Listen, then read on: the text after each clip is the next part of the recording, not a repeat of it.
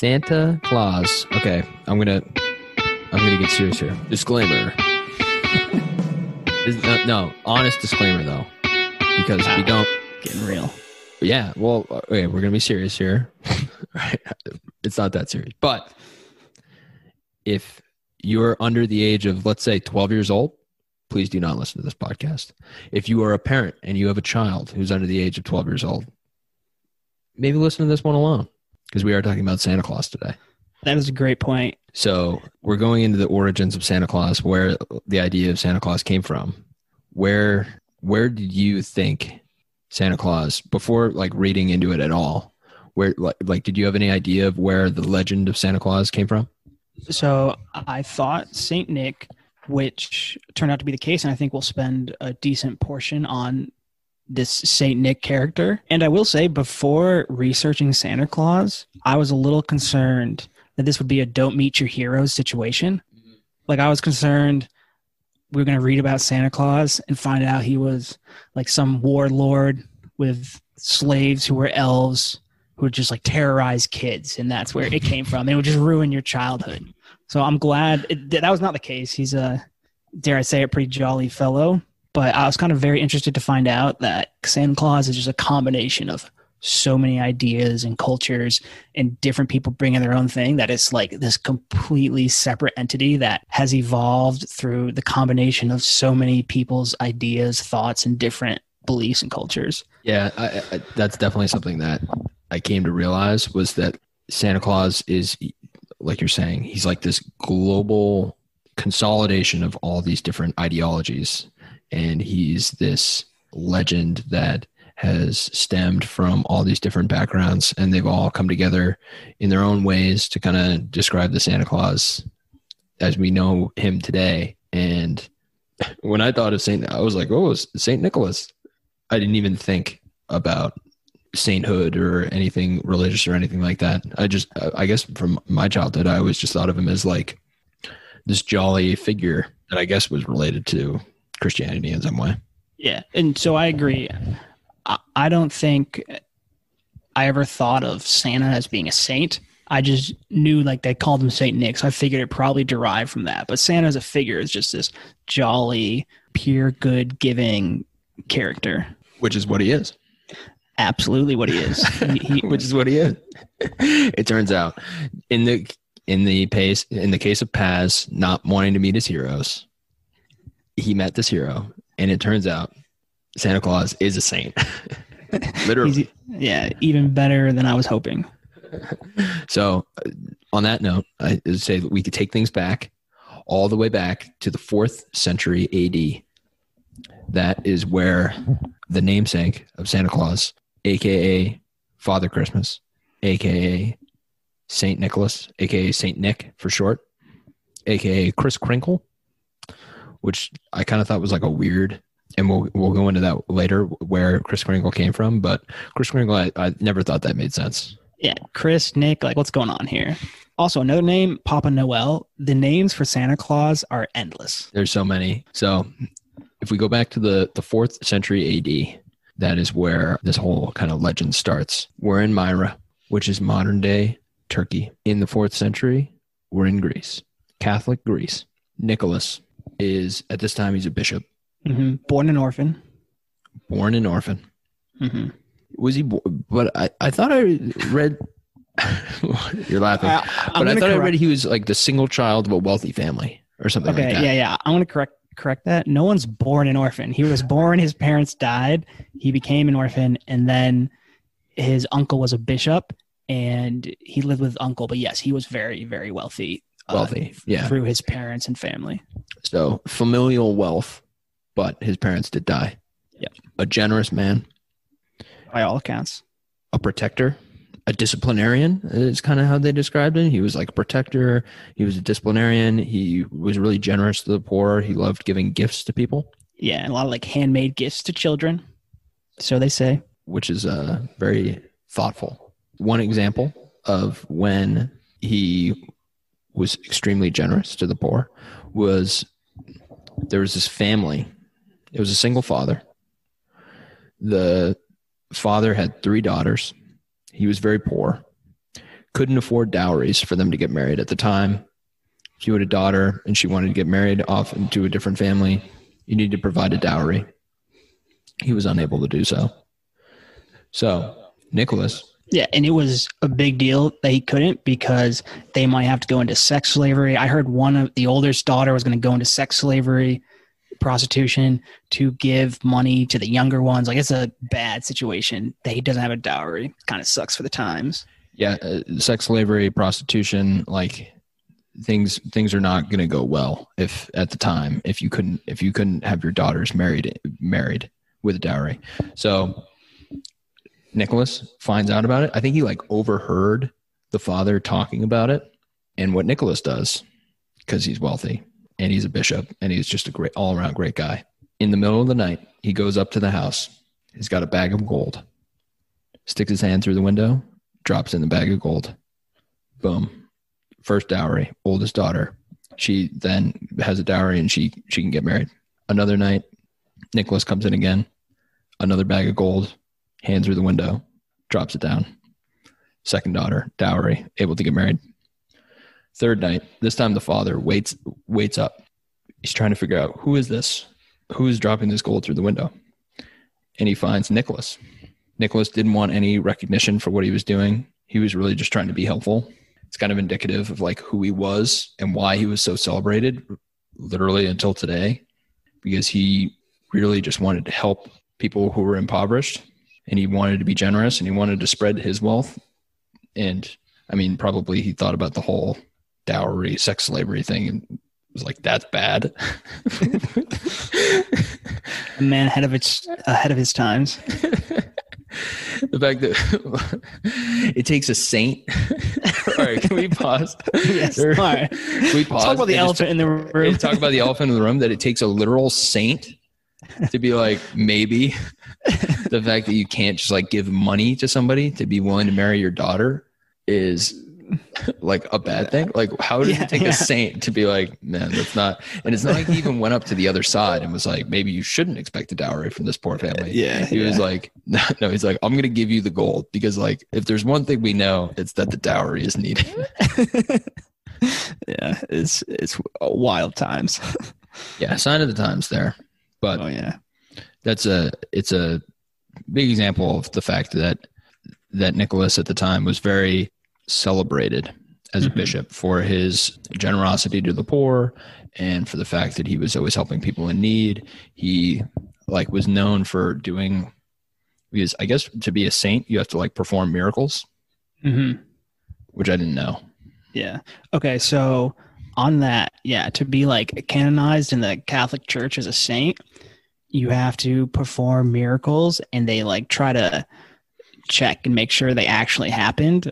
I mean, I'm probably a, l- a little cynical, but regardless, Saint Nicholas, a great guy. Did you get what happened to, to the third daughter? You, he had placed the gold in for the first two daughters. Oh yeah, yeah, yeah, yeah, yeah. yeah. The father found yeah, the father waited up and found Yeah. out that it was Nicholas, and that's how the story spread. Also, that's a classic kid move too, is to like wait up to see Santa Claus. did, did you ever try? Did I ever try to wait uh, wait up to see Santa Claus? It, this could be like a good like little side segment here about maybe w- when you found out that Santa Claus again if you are 12 years old please turn off this podcast right now pause pause pause when I found out that Santa Claus wasn't real because it was kind of the same thing Mm-hmm. it was basically like i mean anybody out there who celebrates christmas you think about christmas eve and then maybe you open presents on christmas morning or stockings or depending on your family maybe you um, just have like breakfast or or whatever you have your christmas day celebration and so in my family we would we would go go to bed on christmas eve and then we'd just wake up on christmas morning but we like any presents that we had were typically like underneath the christmas tree by that time. But my dad, he said that when him and his family, when they would go to bed, like there would be nothing out for Christmas. Like they would have typical family decorations, but when he would go to bed on Christmas Eve, there would be no Christmas tree. And then Santa would bring the Christmas tree when your dad was a kid, Yeah. his parents like put up a tree and presents and everything all in one night. So there would be no presents under the tree. There would be no anything. It would be like the living room is sitting there. They'd go to bed on Christmas Eve. They'd wake up Christmas morning. Tree fully decorated, presents under the tree. How the fuck did his parents do that? If I was him, I would believe in Santa until I was like 14. Like this is no like- way parents I make this. him tell the story like over and over again because I just can't believe that he would go to bed. Uh, he would go to bed, and then his parents would bring in a Christmas tree, decorate it, and put all the presents in it. Uh, like I don't, they they might have had like presents wrapped and like hidden somewhere in the house, but that was like the magic of Christmas for them. Wow. Was that Santa would bring the tree? That's impressive because just setting up the tree, if you haven't done it, it's like a pain in the ass. You're gonna swear multiple times, like things don't fit. The fact that you're doing this all at night and then you're putting the presents under it and you're decorating it and you're not making a noise so your kids don't You're wake not up. sleeping. You're not sleeping if that's what's happening. Like it's a, it's a long process. Wow.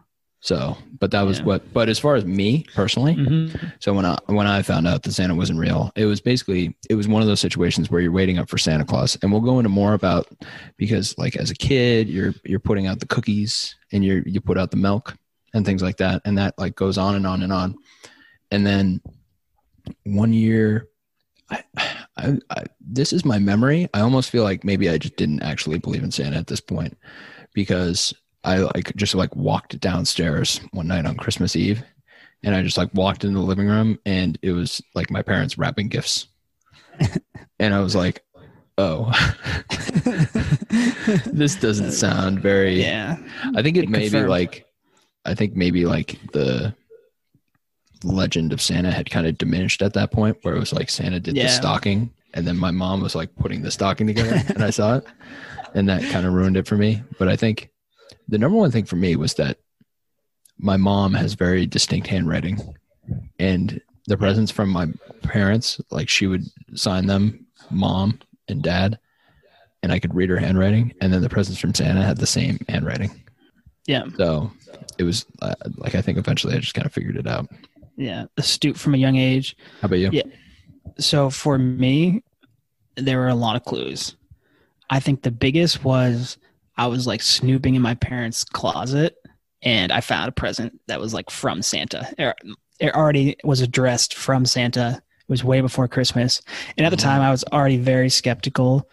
And uh, like, I think I'd already given up on the tooth fairy. You know, like maybe I, f- I found my mom putting money under the pillow or something. And I do remember my grandpa was home for Christmas and he was doing everything he could to convince me. And he put up like a good fight. So he was But- like, he was just being like, like trying to come up with reasons for everything. yes. Like, and you know, you can, if you like want to point to magic and miracles, you can come up with a reason for anything. Yeah. And so uh, that's good by your grandfather. This is kind of, this is like a further side note about just like the magic of Christmas. Yeah. So I was talking to people about Santa Claus and whether or not it's beneficial to be telling your children Great question. that have you have you read about this at all about No, whether share- or not I'll- it's beneficial to tell your children that Santa Claus is real? I'll give my opinions on it. It seems like you really did a deep dive into the literature, psychoanalysis. But I I'll like it- I skimmed I skimmed one study, so that's what I'll say. Yeah. But go uh, ahead. yeah, personal opinions first. As soon as you find out Santa's not real, you question everything. Oh, the Easter Bunny, the then you're like, God, is this a lie too by the grown-ups? Like, I feel like you just lose kind of trust. And then the second thing, I actually I have an uncle who was upset about it enough as a kid, and he, my cousin, she grew up without Santa Claus. They never told her the lie. They were like, yeah, other people tell their kids this. So when she's in like kindergarten, first grade, she's being told to not spoil it for other kids, and she never was had the Santa Claus experience. Did she ever spoil it for other kids? No, I, I think she was like, like surprisingly, I feel like a lot of kids don't spoil it as much as you'd think. But but I do think personally, I think it's a nice like fun thing to do, and I don't really think it harms too many kids. But maybe I'm wrong. What what did you see? So I've heard people say that from a psychological perspective that if you tell kids that Santa's real and then they eventually find out that you're lying, that that's not good because then they start questioning everything you say. But then I was reading online, and everybody can look this up and make their own judgments. But there was a study that showed that they interviewed kids and they said, Do you resent your parents in any way for not telling you that Santa Claus was like a legend and, and wasn't real? And it was like 100% of them said that they were happy that their parents lied. Yeah. I remember the Christmas after I was sure Santa wasn't real. Christmas just wasn't as special. It's not as awesome. no. You, I think as a child, it's one of those things that, like, even as you get older and you start to realize that it's probably not real, like, you just hold out hope yes, that absolutely. it is. And I think for every Christmas where the child, me, for example, where I walk downstairs and see my parents like wrapping the only gifts that I think Santa is is putting out. Yeah. I think at that point, like I probably already Uh, yeah. had a pretty good idea that Santa wasn't real, but this was just like that last moment where there was no more Yeah. there was no more hope for it. That was the final straw. Something died inside of Slavo that So- day. something died inside of me. I was just my dreams of becoming the next Santa Claus yes, that was such a thing. Like, you know, died.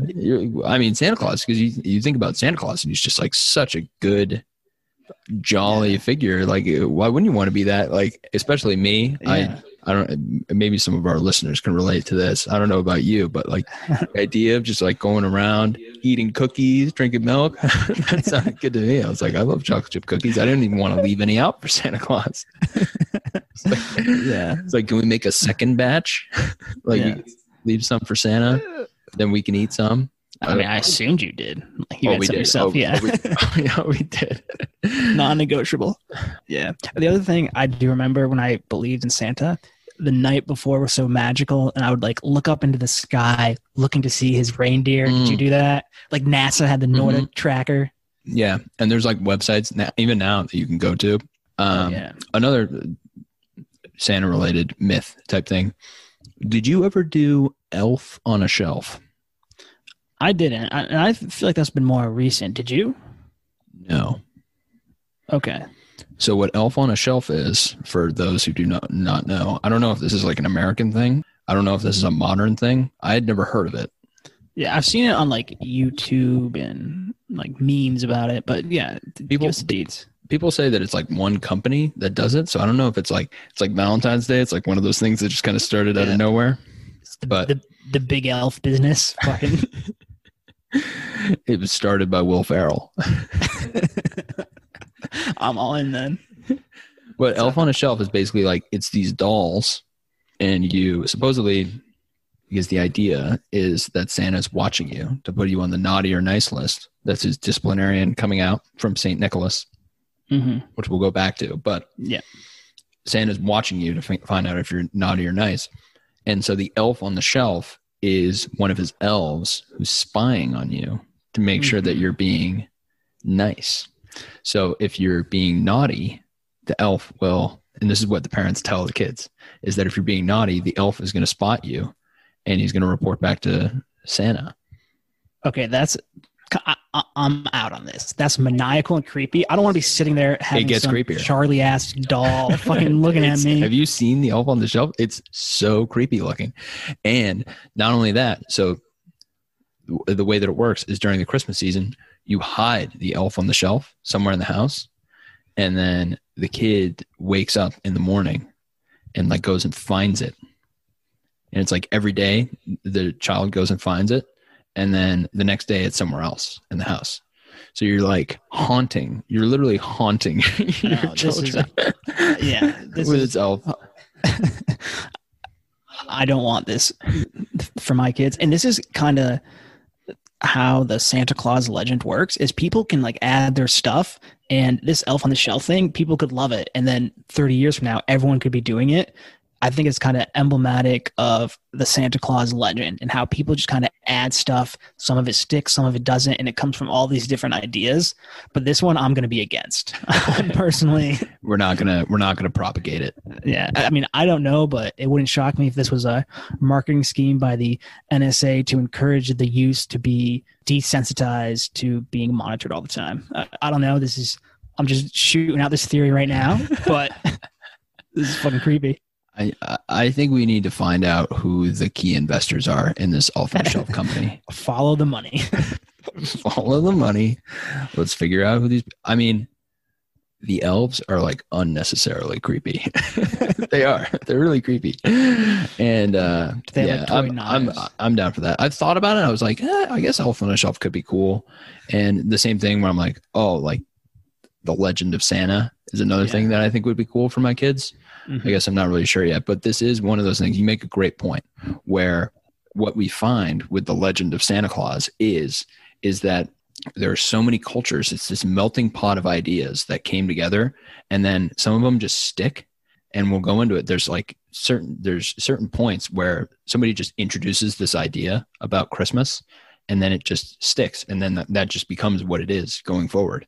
So this elf on a shelf thing in 100 years it could just be like completely ingrained in culture and then people and then we're going to be in our rocking chairs and we're going to be like uh, back in my day. Yeah, yeah. the elf on the shelf wasn't real.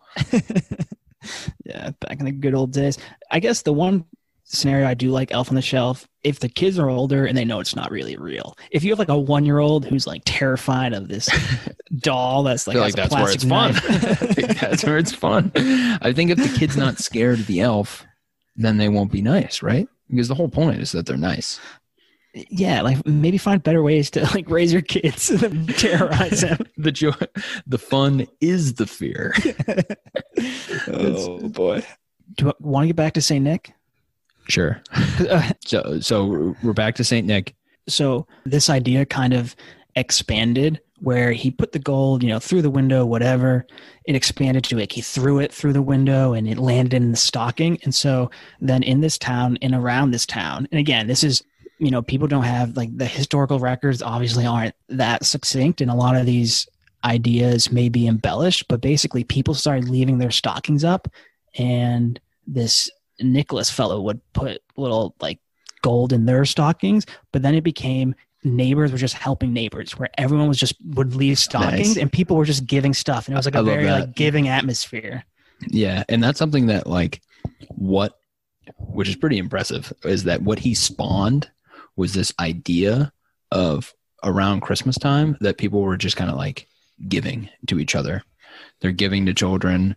There it's this time of year where it's th- that it's that magic of christmas where people are giving to those who are less fortunate to them like specifically children. And that is what and it's and a lot of it is in the name of saint nicholas where he was the patron saint of children.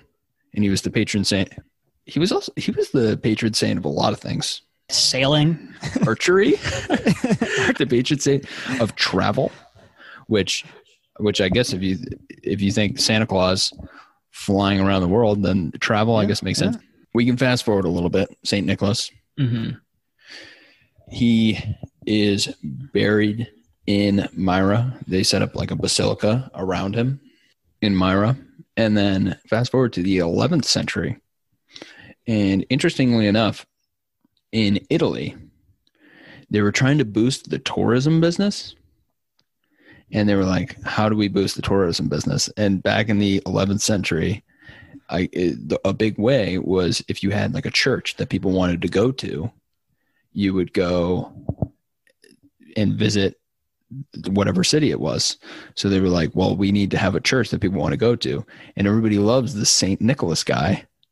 So what if we have a church of Saint Nicholas here in Bari, Italy? And then people and then this was this is also the time of the crusades.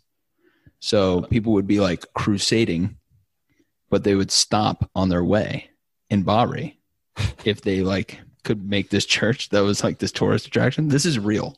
So what they did was and they had the same idea in venice too supposedly like around the same time. They went and vandalized the tomb of St. Nicholas in Myra, stole some of the bones, brought it back to Bari. They beat the people from, like, I guess the people from Venice didn't end up getting any of the bones. Took his bones back to Bari and then created a, a church for St. Nicholas in Bari. And then it actually happened. Like people would go, they'd be on their way to the Crusades and they would stop in Bari and like it was like big for the city. Wow. What a time. So we have people who are passing through Bari and they're crusading. So they're fighting for their religion. And mm-hmm. some entrepreneur was like, you know what would really sell? you know what people really want? Mm-hmm. What need we can fulfill is having the bones of Saint Nick. Yeah, the bones of Saint Nick, and they did it. Like they went out there and they like broke into the tomb and they took the bones of Saint Nick, and then they've done testing years, centuries later, they tested the bones in each of the basilicas mm-hmm. in Bari and in Myra, and they're of the same person. Wow. Like it's, so like it's, it's confirmed. Yeah, they're not even being dishonest. These are the same bones. Wow. So, so, so if you want to see Santa's bones, you can uh, you can go to uh, you can go to Italy or you can go to Turkey, and you can and you can go pay pilgrimage to uh, Saint Nicholas's uh, grave. Interesting, but yeah. So he, as time is going on, Saint Nicholas is being worshipped in all sorts of cultures as the kind of patron saint, as this uh, emblematic figure of gift giving. Mm-hmm. A lot of times on like December 5th, December 6th, it, it wasn't quite yet on the December 25th, at least early on um, in a lot of these, I believe. Yeah. So December 6th was St. Nicholas Day. And over time, people celebrate, I think in some countries, people still do give gifts to kids on December 6th. Like I think Belgium might be one where on December 6th, they still give gifts to kids. I think there's mm-hmm. some countries that they do it on December 6th and December 25th. Nice. I think like as a from an American perspective, it by the time it got to America, it, December 6th, it kind of blended into December 25th. Mm-hmm. And that's where, as time goes on, all these cultures are kind of are kind of blending in, like we've talked about before, where Saint Nicholas, this legend of Saint Nicholas, is is coming together with um, all sorts of different other legends. Mm-hmm. So in uh, Netherlands, in the Netherlands, mm-hmm. Sinterklaas. Yep. Which is which uh, you have to assume is the origin of Santa Claus. Uh, how can it not be? And and I have a picture up of Sinterklaas, and very impressive, very bishop looking, I will say. Mm-hmm. Yeah, early on, the images of Santa Claus, he, he looked more religious and more like a bishop. He wasn't necessarily overweight. I mean, they, they weren't giving him cookies yet. So yeah, he was much more of a much more of a religious figure. In England, it's Father Christmas, and in England is kind of where the idea of the idea of the Christmas spirit related to mm. um, Sinterklaas, like the blending of the Christmas spirit and the the Saint Nicholas and Sinterklaas, because I think so. Kris Kringle, the name, mm-hmm. comes from Christkindl, something along those lines, which is Austrian and German translation of Christ child, which was yep. the which was the gift bearer. So I think that's where the name Kris Kringle comes comes from. Is it's like this kind of translation of a Austrian German name for the gift giver. It kind of shows how the ideas get blended. And Kris Kringle, by this translation, was derived from like baby Jesus Christ. But no one, when they think of Chris Kringle, thinks of, or I don't certainly think of a, a baby Jesus. It's just the name stuck. People liked it, Chris Kringle, and now we're rolling with it the yeah, it's definitely like the origin of the name. It definitely loses itself. I don't know what the exact period of time is, but I think over yeah. some amount of time, the name the name definitely or the origin definitely loses itself, and then all people can think about is is what they is what they see. Mm-hmm. Yeah. Um, pushing things a little more modern, like thinking Yeah. about the modern Santa Claus that we're thinking about now. Yep. We can kind of go back into the, uh, I'd say like the 1800s were like a really big time. Yeah. 1800s and early 1900s, that's where like kind of the modern, certainly Western American Santa that you and I are familiar with was really evolved. Yeah, because people like kind of thought of Santa as this is he wasn't in red necessarily, No. and he he wore like a green fur coat, and he wasn't necessarily like big and and jolly. He was just kind of like an older guy, but he Yeah. like typically had a beard, but it wasn't always a white beard. Yep. And sometimes he was viewed as like a Dutch sailor, hmm which which was interesting. And it's like these are all things that like sound nothing like Santa Claus no, no. but that but that's where as there was this growth in the um into the into the 18 and 1900s like this is where this is where we were and then things kind of grew from there oh yeah.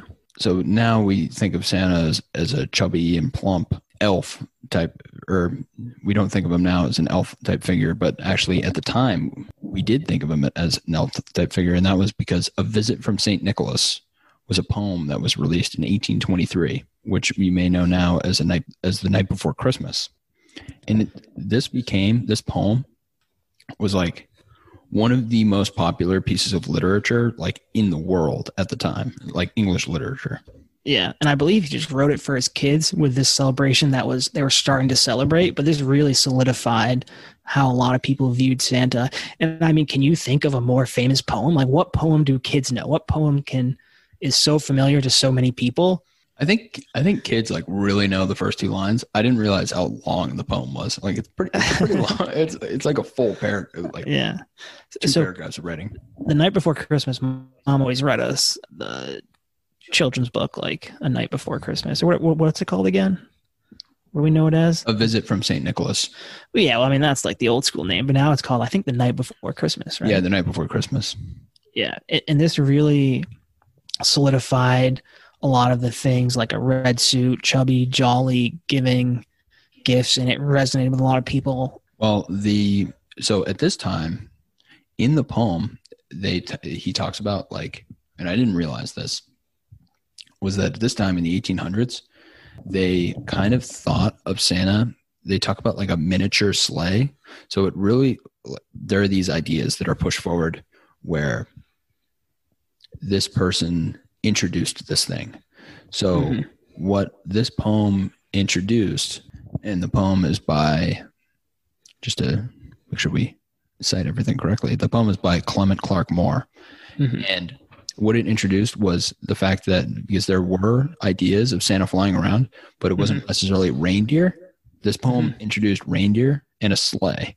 yeah yeah which are huge now for how a lot of people view santa claus and before this way back when it was saint nick like the actual saint a lot of people had him with like a white steed a horse and then washington irving who had the pen name sweet pen name i may be mispronouncing the first one but like diedrich knickerbocker and he wrote the history of new york and he mentioned you know a sleigh going over the rooftops for Santa, but he, you know, it was a short story. He didn't mention what was like carrying it or how it got over. And so the night uh, before Christmas solidified the the reindeer and even all their names: Dancer, Prancer, Dasher, and Vixen. Yeah.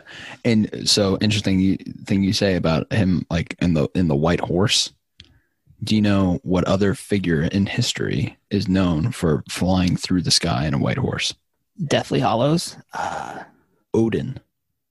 oh yeah, so there's some tr- translation there where um, of different cultures where it's this idea of this mythical figure crossing through the night sky um, on a steed where but and then it became in the case of um, santa claus it became reindeer and on a sleigh and at this time they kind of viewed him as an elf because elves were viewed as like these mythical people who like were capable of doing these things so he wasn't necessarily like a man at this point. Hmm He was kind of described as like an elf because he was Mhm. like a miniature sleigh and it was like mini reindeer. And like the idea was like that he was small enough to like get down the chimney. So he was an elf at this point.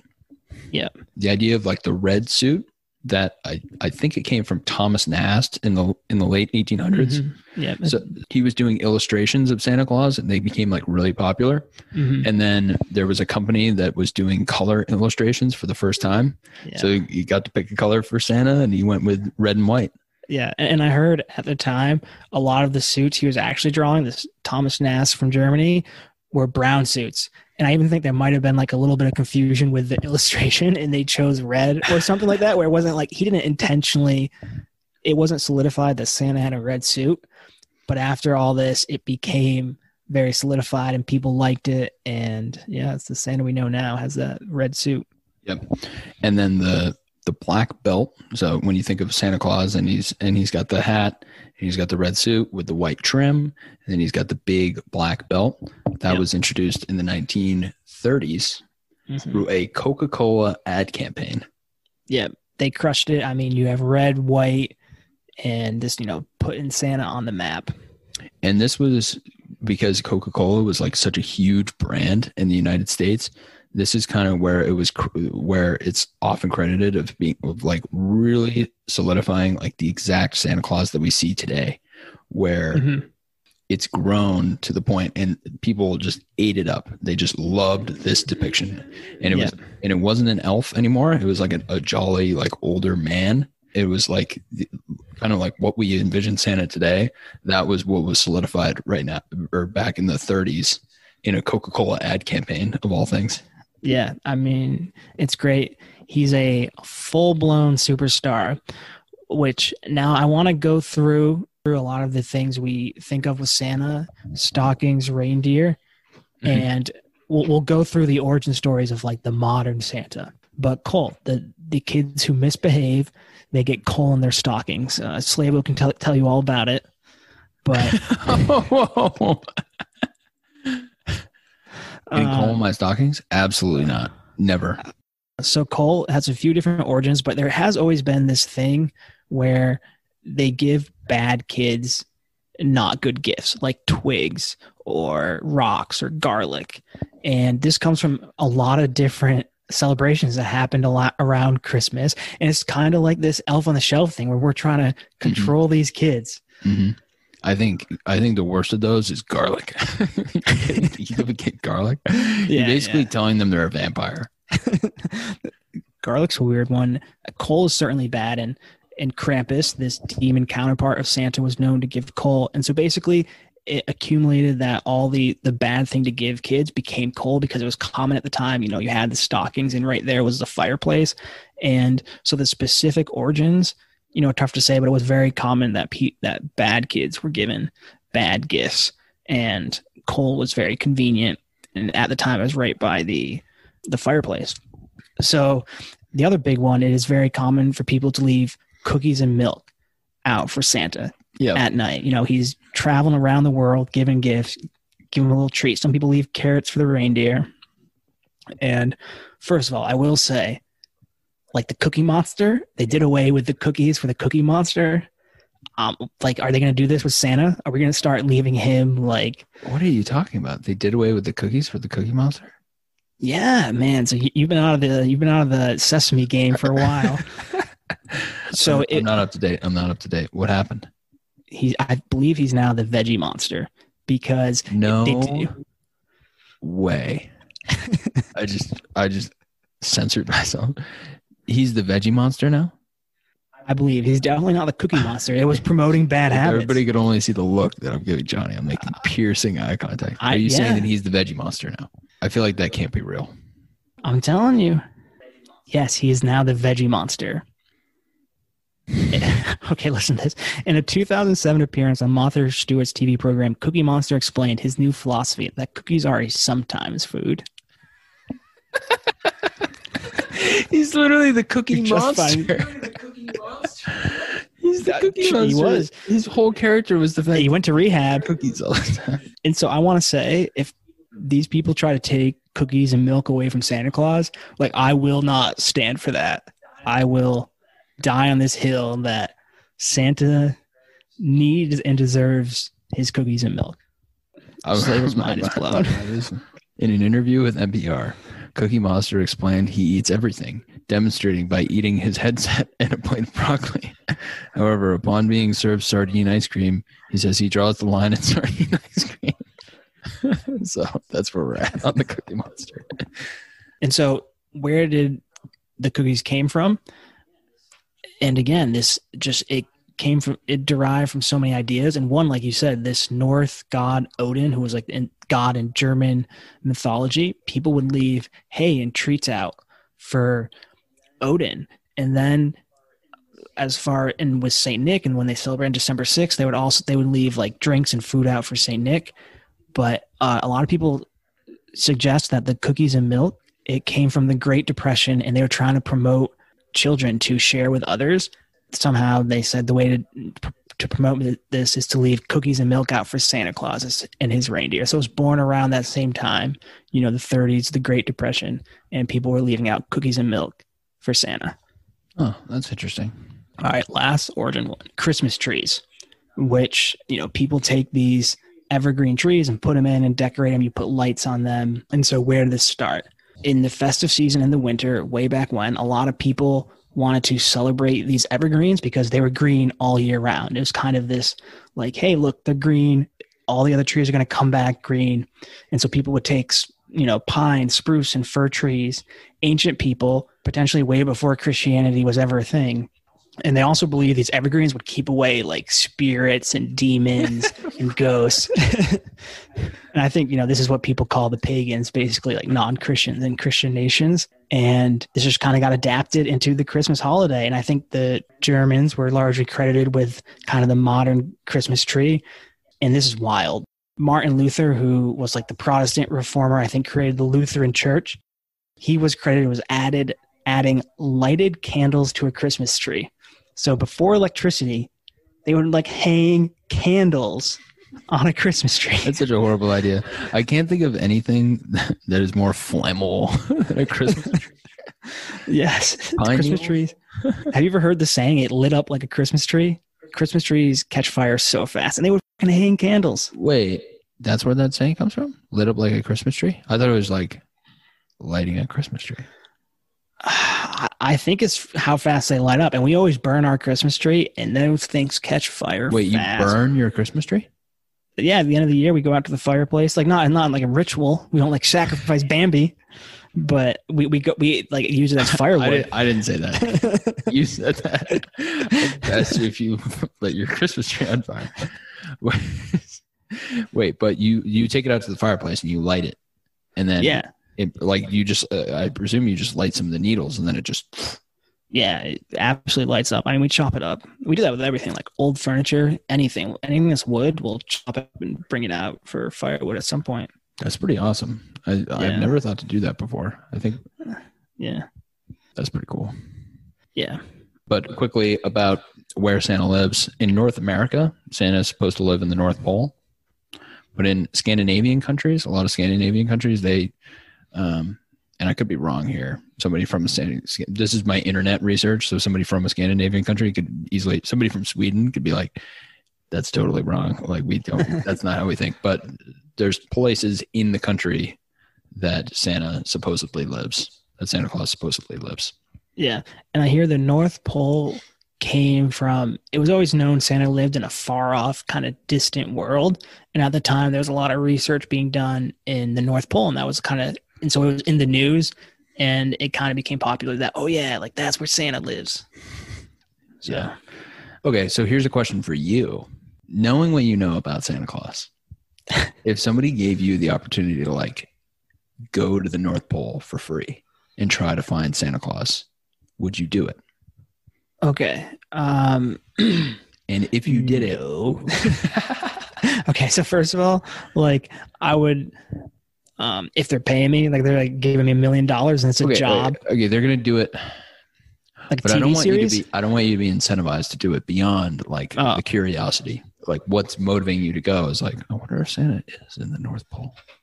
Okay, I, I'm sorry to disappoint you. I don't even remotely believe in Santa, so I think I would look at it as like the North Pole has got to be treacherous, tough lands. I'm gonna. It's gonna be a pain to like do that adventure. I would much rather go look for like Bigfoot or the Loch Ness monster or something you can kind of convince me is real. I would want to find Bigfoot. I would want to like chat with Bigfoot, and then mm-hmm. I would want to leave Bigfoot alone Nice. and not like let anybody know that he's real. Yeah. Because if Bigfoot is real, Bigfoot has gone through so much work to like not be found, I feel like. And Yeah. like I feel like it's just you don't want to blow the lid off it. There's already enough people that go off looking for big big have you watched like those documentaries about Bigfoot? Where I- they like analyze like his like walking. Yeah. I've seen so much stuff on Bigfoot. I'm skeptical. I don't think any of it's believable. they, they, they they basically there was this one there's like a video out there of Bigfoot and they have this guy and he's like, well, if you if you if you watch how he turns, he looks back at the camera, and that's not how a human would do it. Oh my goodness. I know that exact video. That thing looks so much like a human. yeah. That literally looks like if you told me to, hey, go walk like Bigfoot, that's what I'd do. I'd be flopping my arms around, like taking long strides. It looks like a person. Yeah, exactly. It's like, okay, yes, I understand that if I were walking, that's not how I would do it. But if I was in a Bigfoot suit and I was trying to act like a not human, I, I might do that. so like, uh, oh man, those those are funny. But yeah, I think Bigfoot would be the Yeah. one that I'd want to go find. Still, even still, I'd like maybe. Who knows? Yeah. So we'll just talk about this quick. It's tradi- tradition in many countries for kids to write letters to Santa Claus, which I thought was crazy. Some interesting things about it is that in 2007, the French Postal Service received 1.22 million letters for Santa, or Père Noël, as it's known in France, from 126 countries. And they actually had to hire somebody to deal with the letters from Russia. So there were so many people from Russia writing letters to Santa Claus in France that they had to hire somebody to like respond because Interesting. governments make and postal services make like a concerted effort to respond to a lot of the kids. Did you ever write to the post office?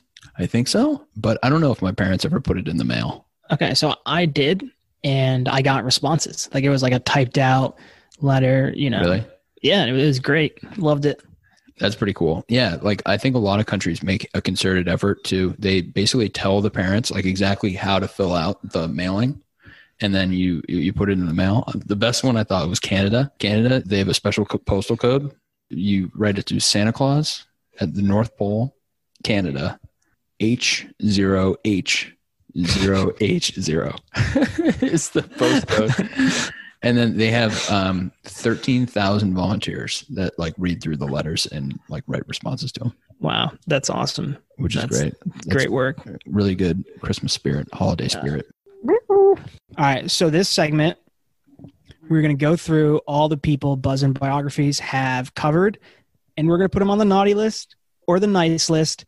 So we'll start off with Slavo, Ooh, here we go. first person, Jim Jones. Jim Jones. I'm going to Jim Jones might be like team captain of the naughty list, to be honest.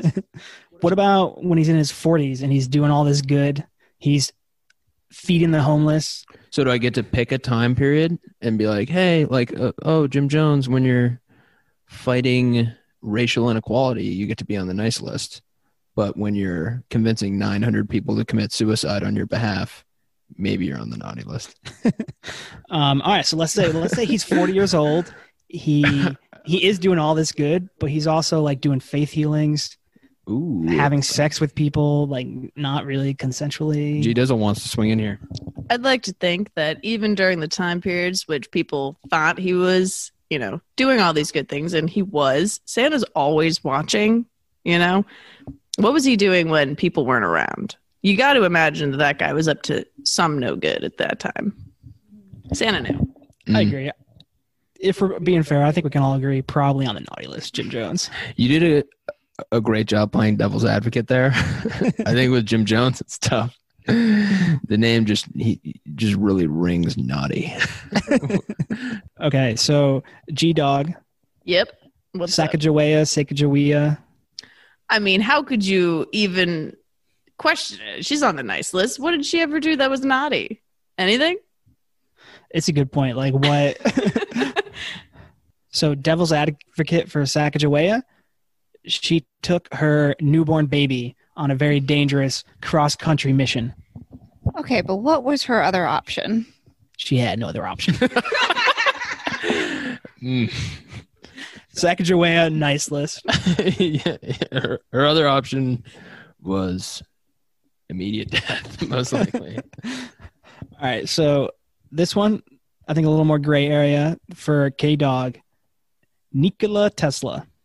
So I've actually thought about this one, and I think naughty list.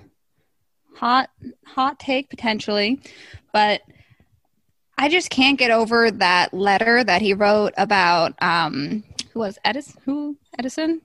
Hmm. When he died, that just like scathing letter that he wrote to be published just was so mean and disrespectful that I can't I can't imagine maybe there's like the slimmest chance he was on the nice list, but he's got to be teetering between naughty and nice and I think perhaps naughty given also his uh, lavish lifestyle. he was he was notorious for like running up huge bills at hotels and then not paying them. Which is kind of naughty. Right. So that's the the lavish lifestyle of running up a huge bill and not paying for it. It's a it's a naughty move. He's a bad boy. I mean, if you hate the man, maybe it's a nice move. Heard it here first from K Dog. Tesla, bad boy. yeah. So, okay. The other thing he did that was kind of bad, he fired his secretary for being too fat. Again, I reiterate. Every- bad, everyone just collectively naughty. like looked up at the ceiling there, was like, "Oh, that's not good. Nobody liked that." But I will say, I feel like, you know, granted, he's not the best socially. He did a lot of good for science, for electricity. Like, he had all these great things. He just wasn't very, like, yeah, but we can socially just say inept. Edison did that. But he didn't, dude. AC versus DC. Slavo, yes, Vincent van Gogh. Vincent Van Gogh. Ooh, ooh, that's So a tough, one. That's a tough one. G G Dizzle, do you want to jump in on Vincent Van Gogh? I think I think Santa would have looked at Vincent Van Gogh and anything that he would have done potentially that would get him on the naughty list. I think he deserved some presents. Like I think he was very depressed and troubled, and I think Santa would see that and be like, "Wow, this person really needs presents." I agree with that. I mean, Vincent Van Gogh was a very troubled individual, and he wasn't necessarily a great guy. He made a lot of mistakes in his life, and he maybe didn't lead, lead the healthiest life. But at the same time, I don't know. He wasn't like doing things that were so necessarily evil. He was providing art for the community, and a, a lot of it. He did get recognized, but he didn't. He didn't get like super wealthy off of it during his lifetime. So I feel like he could have used could have used a, a favor from Santa there. Yeah. And I, yeah, I like the the troubled. I, I agree with the Vincent Van Gogh. He was a troubled child. You like to think Santa would help him. On the other hand, anyone who dealt with Vincent Van Gogh like hated him. like personally, people did not like Maybe him. if he had some presents in his life, he would have been a bit cheerier. Yeah. Slavo. Fidel Castro. Fidel, Fidel Castro is a tough one. Um, Is it? uh, I, I'm gonna put him right on the naughty list. Can we get a quick reminder on the bad that Fidel Castro did? Because I'm just remembering, didn't he like stay in power for like a really long time? Yeah. So Yes. Okay. So I would say first the things he did that's good. They have great literacy rates, great education, great healthcare because they are socialist government controlled. The bad, he basically took anyone who was a political descendant, or if you're gay or like a priest, and he would put you in like slave camps. Yeah. Yeah, he basically he was a tyrant, but he he's another one kind of like Jim Jones, where when he was young, like he had this kind of like revolutionary vibe to him, but as soon as he, but he was really like addicted to power, is Yeah, what it ended up being. Marry fuck kill, Santa Claus, Mrs. Claus, and Rudolph. I mean, you got to kill Rudolph or you're weird here. Kill Rudolph Um, for the meat. I'm fucking Rudolph. How would you? I'm killing Mrs. Claus. How would you kill Rudolph? Are you How is- serious? How is Santa You wanna gonna get his the sleigh? reindeer? That's bestiality, and then you can just eat them. You gonna kill Mrs. Claus? Um, What value does she have? I think it's like an obvious fuck Mrs. Claus, marry Santa Claus, Absolutely. kill Rudolph. Snuggling What Santa. What value does Mrs. Claus have? I'm obviously killing Rudolph. Sorry for the meat. Yeah. And then uh, I would probably marry maybe Mrs. Claus, has a better schedule. And then uh, you gotta fuck Santa. This segment, I'm going to give a famous quote from a Christmas song or movie. I'm going to give the first part, and then you're going to finish it. Slavo, I will start with you. Ooh, here we go. You're a mean one. Child. G Dog, do you know the answer to this? I just need to check in to make sure that Slavo is in fact kidding right now. No. I'm not good with the quotes, so this is tough. You're a mean one. Mr. Grinch. Correct. is that right? That is right. That is right. Wow, nailed it. Good, jo- good job. All right, one point for G Dog. Maybe I'll give this one to K Dizzle. The best way to spread Christmas cheer is Sing loud for all to hear. from Elf. Nice. Good job. This one it might require group effort. We elves try to stick to the four main food groups. What are they? Maple syrup, pasta, Nope. M&M's, and Sugar. Sugar's one of them. Is it Candy. chocolate? Candy. It's, Candy is one of them. Syrup is one of them. Here are the four. Here's a quote. We elves try to stick to the four main food groups candy, candy canes, candy corns, and syrup. to be honest, I was just thinking about the uh, pasta concoction that Elf made in the movie where he mixed up the maple syrup and candies with the pasta. Classic scene. How cute was it when he made the lunch to go for his mom and it was a pasta in a bag? What a sweetheart. This one I don't think anyone will know, but I'll just try it. Bye, buddy. I hope you find your dad. Wow, you know that one. We say that like quite a bit. say that pretty often. Bye, buddy. I hope you find your dad. okay, and I want to go back to the. This is the song like about the Grinch, where they, it just has hilarious lines from the Grinch song. You're as cuddly as a Crocodile?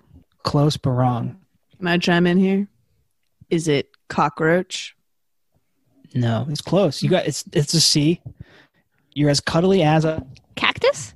bingo. Wow. Good job. Okay, this one I'm gonna give this back to G Dog, G Dizzle. G Dizzle. You have all the tender sweetness of a Oh, I'm gonna. I have literally no idea. You have all the I know one line in sweetness this song, of and I a was hoping you would. feed Seasick it crocodile. Okay, Slavo, this is from Home Alone. Shit.